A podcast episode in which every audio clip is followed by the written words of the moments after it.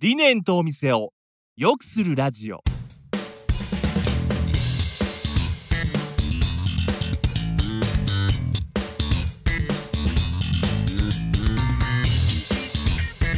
理念とお店を良くするラジオは理念合同会社代表の中島と栗原がお店を経営する皆さんとそこに働くスタッフのことお客様のことなど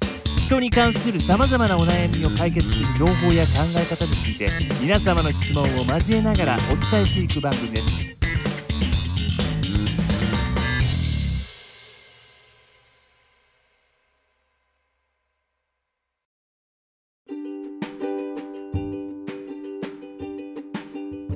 はい、皆さんこんにちは。理念合同会社クリエイティブディレクターの栗原です。同じく人材育成コンサルタントの中島です。はい、えーここのところ3回ほどですね、えーインナーブランディングが求められるわけというところでえーお話をしてきておりますが、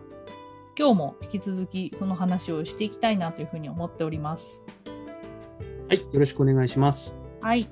というわけで、えー、と今日のテーマなんですけれども CSR とか SDGs まあ言葉は知ってる方はもうほとんどの方は知ってらっしゃるとは思うんですけど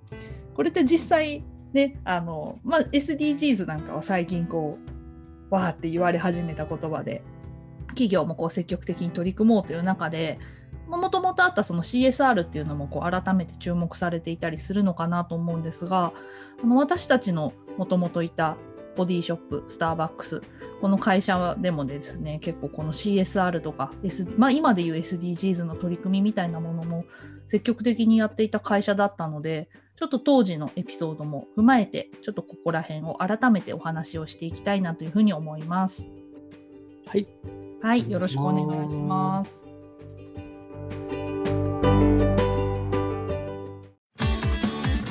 Chain of Empathy はい、というわけで今日のテーマなんですが CSR、SDGs この辺がこう今インナーブランディングが求められるわけにこうつながっていくんじゃないのかっていうこの世の中の流れについてちょっとお話をしていきたいんですがスターバックスではこう CSR の取り組みとか実際あの中島さん自身がやっていたこととかっていうの何かエピソードとしてありますか？そうですね。スターバックスも、えーまあ、いろいろな CSR 活動をしていて、前回か、えっと、ゴミ拾いの話をしたと思うんですけれども、はいはいまあそれも CSR の活動の部分でもあってですね、お客様がこう、まあ、共感してくれた部分でもあるんですけれども、地域社会への貢献っていうのを謳っていたので、まあ、そういう CSR の活動もしていたんですが、もう少しより大きなこう店舗ごとではなくですね、会社として共通でこう社会貢献の取り組みとしてやっているものも結構ありました。はいでね、ちょっと今日お話をしたいなと思うのは、えっと、ハミングバードプログラムっていうのがあるんですね。うんで、これね、えっと、2011年3月のあの東日本大震災ですね。はいであの時のこう被害を受けた方々への、えまあ、寄付のプログラムですね。この社会貢献としてうんやっていこうということで、これはただ単に、まあ、スターバックスがそういう被害者の方とかに対して寄付をするっていうことじゃなくてですね、えースターバックスに来てくださるお客様と一緒にやっていこうっていう取り組みなんですね。なるほど。うん、で、これはね、面白いなと思うんですよね。そのただスターバックスが寄付するんじゃなくて、一緒にお客様もやりましょうよっていう部分なんですよ。で、これね、どうやってたかっていうと、まあ、スターバックスカードっていう、こう、プリペイドのね、スターバックスの店舗で使えるカードがあるんですね。はい。でそれっていつもだいたい1000円から入金ができて、1000円入金してもらうと、1000円分お店でお買い物できるっていうものなんですが、はい。このね、ハミングバードのカードに関してはですね、うん1000円入金してもらうとですね、もう自動的にそのうちの100円がお客様から寄付をしてもらったことになって、使える額は900円。はい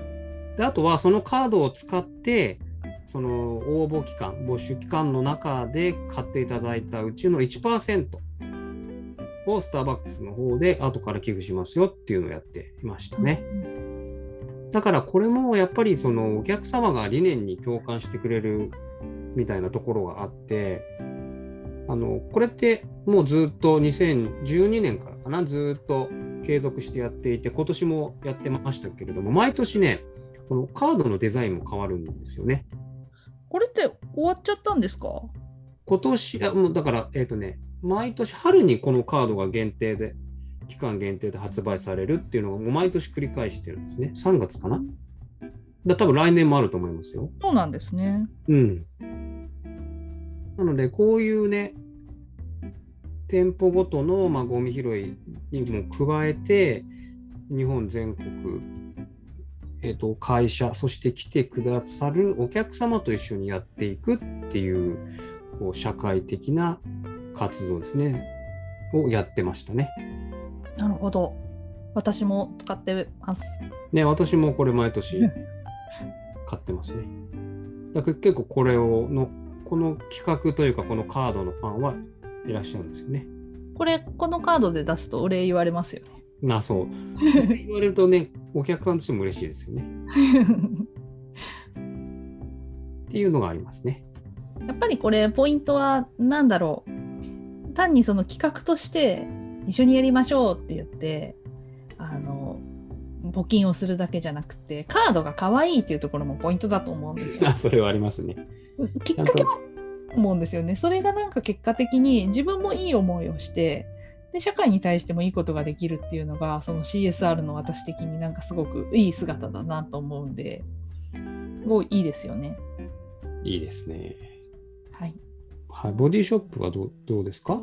?CSR 取り組みそ。れで言うと、あの、まあ、会社としてあのやっていたのは、一つはあのボランティア活動っていうのをすごく積極的にやっていてでこれはあの社会に対してはボランティアなんですけど従業員はそれもあの勤務として計上できるっていうところがポイントで要はボランティア活動の給料の報酬をあの会社が払いますよっていうのをやってたんですね。でそのバリューズ活動って呼んでたんですけどそのバリューズ活動を月に何回しましょうねっていう、まあ、目安みたいなものはあるんですけどなので店舗にいる人はあのそれこそ店舗の外のゴミ拾いをしたりとかあのどっか何か地域活動をしている団体と一緒に何かやったりとかあとはもうあの会社全体が企画したようなあのビーチクリーンあの海のゴミ拾いとかっていうのがこう年に何回か企画されたりとかとはその会社周辺、本社の周辺でいくつか提携してるところがあって、その障害者施設で軽作業したりとか、老人ホームでシーツ替えをしたりとか、あの渋谷のゴミ拾いをやっている団体と一緒にあのゴミ拾いをしたりとかっていうのが、まあ、定期のやつとそういう単発のやつといろいろあったんですけど、とはあのハンドマッサージとかメイクイベントみたいなのでこう高齢者の方とかにこうやったりしてあげるっていうそういうボランティア活動っていうのを会社として積極的にやってましたね。であのこれが実際その評価というかバリューズ活動どれぐらいしたかっていうのがその人事評価につながるっていう。なのですごい頑張ってる人はもう好きあらば行くみたいな。で結構みんなその行った帰りのお昼ご飯楽しみにしてたりとかそれぞれ皆さんねなんかこう楽しみながらやってましたけどこの経験っていうのがここ10年経った今すごく思い出になってるというか普段なかなかそういう接点のない場所に行って何かそこで作業をしたりとかお仕事をするっていう経験ってなかなかできないのでそういう意味ではあの貴重な経験にもなるしやっぱりそう社会的に、まあ、CSR ですよね本当にその会社として貢献していくっていう活動は積極的にやってましたね。うんうんうん、そうですね。あとはその環境問題っていうところで言うと、まあ、のこの間も話しましたけど空き容器の回収をやってたりとか、まあ、今は本当にノーレジ袋みたいなの当たり前になってますけど、まあ、10年前からその簡易包装のおすすめっていうのをあのお会計の時に絶対スタッフが言うようにはするっていうのがありましたね。あの環境保護っていう取り組みをしてるんでよろしければシールでもいいですかっていう声かけっていうのは毎回レジの時にするようにはしてましたね。うん、なるほどね。そうか。だからスターバックスでいうあのまあ、今、空き置きの話しましたけど、スターバックスのタンブラーを持ってきてねっていうのも、まあ、CSR の活動でね、そうですね。環境保護にも関わるっていうところをね、はいありますよね。ちょっと今思い出しましたけどね。はい。そうあとね、スターバックスだとね、中学生の職業体験を受け入れたりもしてました。はいはいはい。やっぱそういうのも地域社会の貢献っていう意味ではこう、まあ、お店がねできるお店はあの限られてましたけれどもそういうのやってるお店もありましたね。うん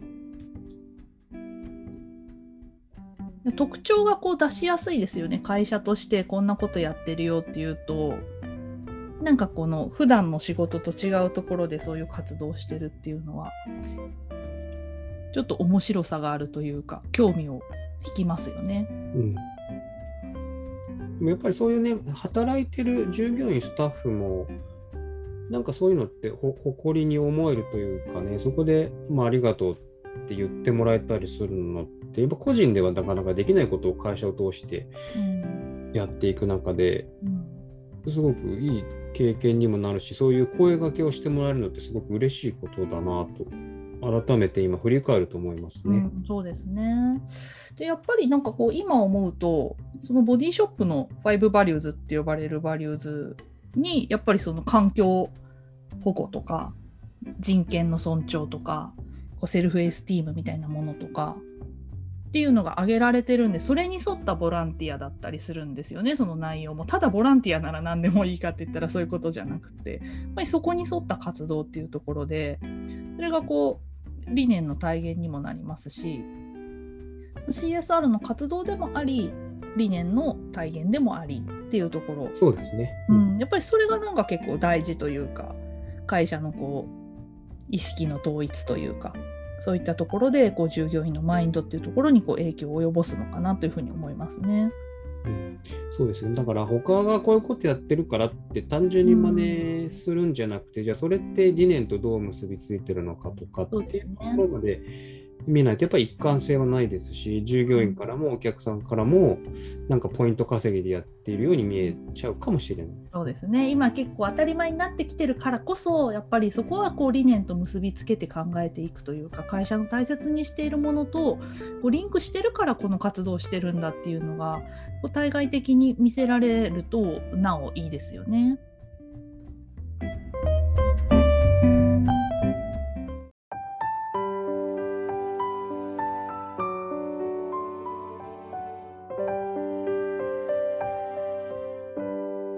チェーンオブエンパシー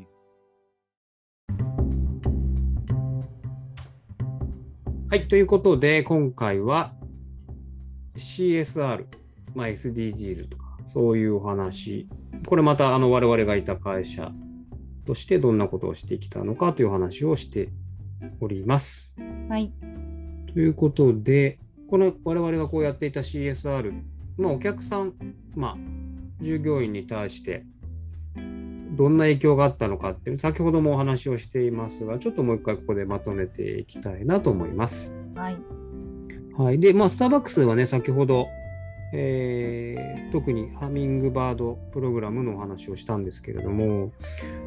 まあ例えばそれをやってる期間っていうのは、まあ、お客様に対して、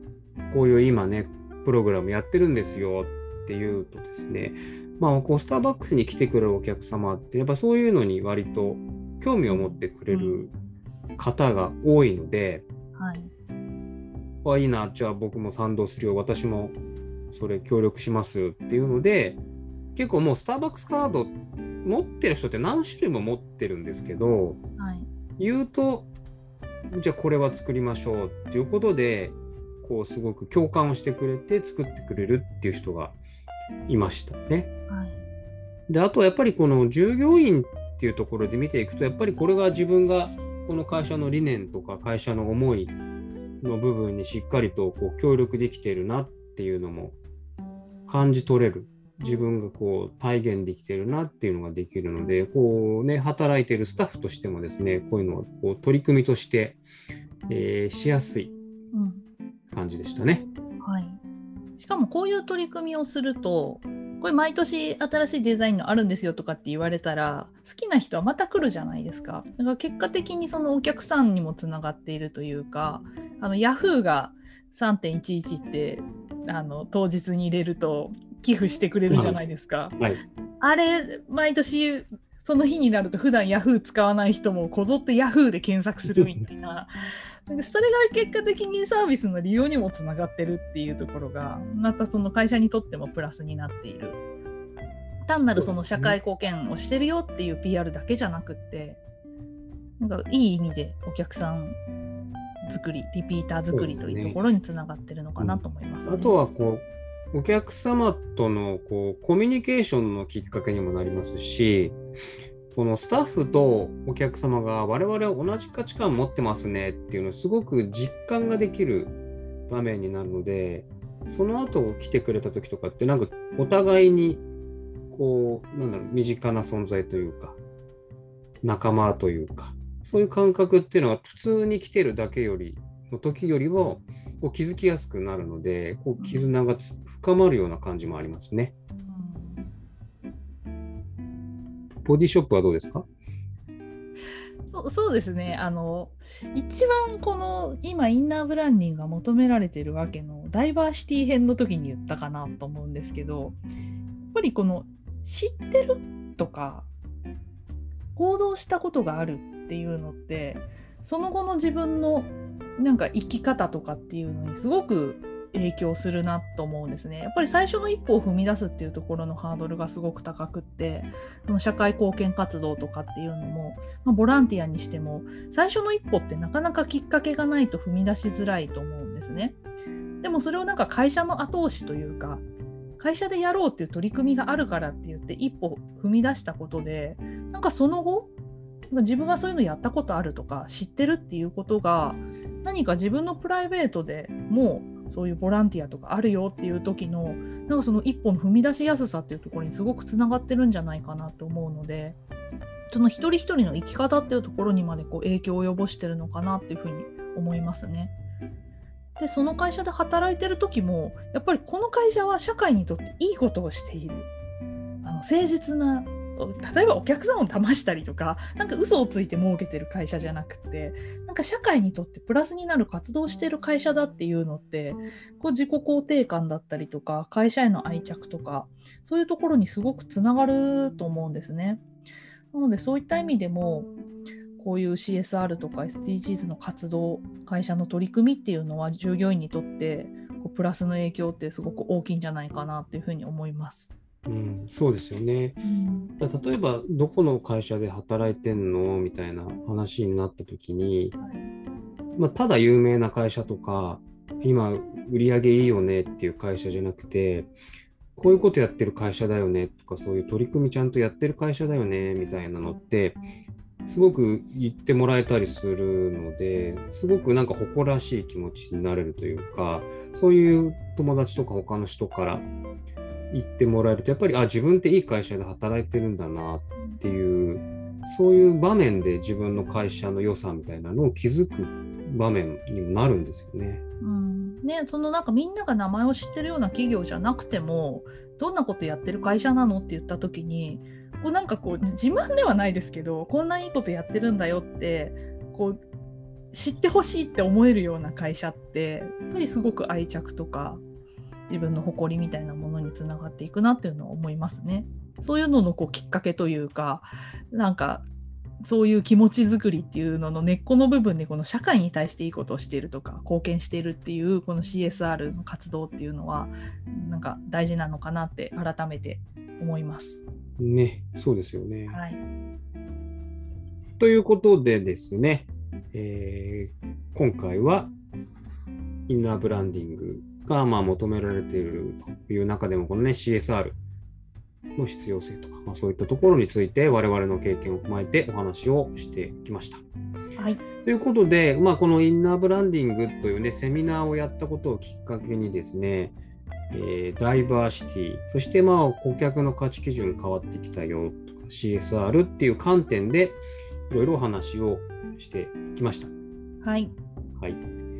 ということで、このね、え4回続けてお話をしてきましたが、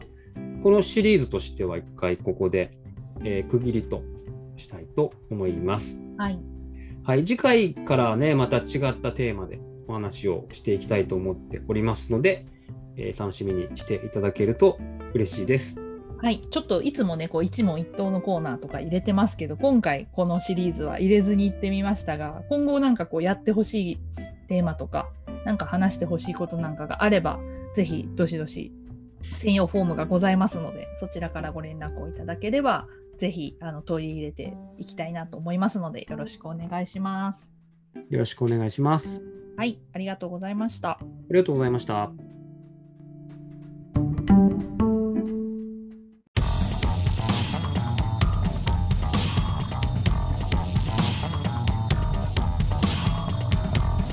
理念とお店を良くするラジオではリスナーの皆様からのお悩みを専用フォームから受け付けています。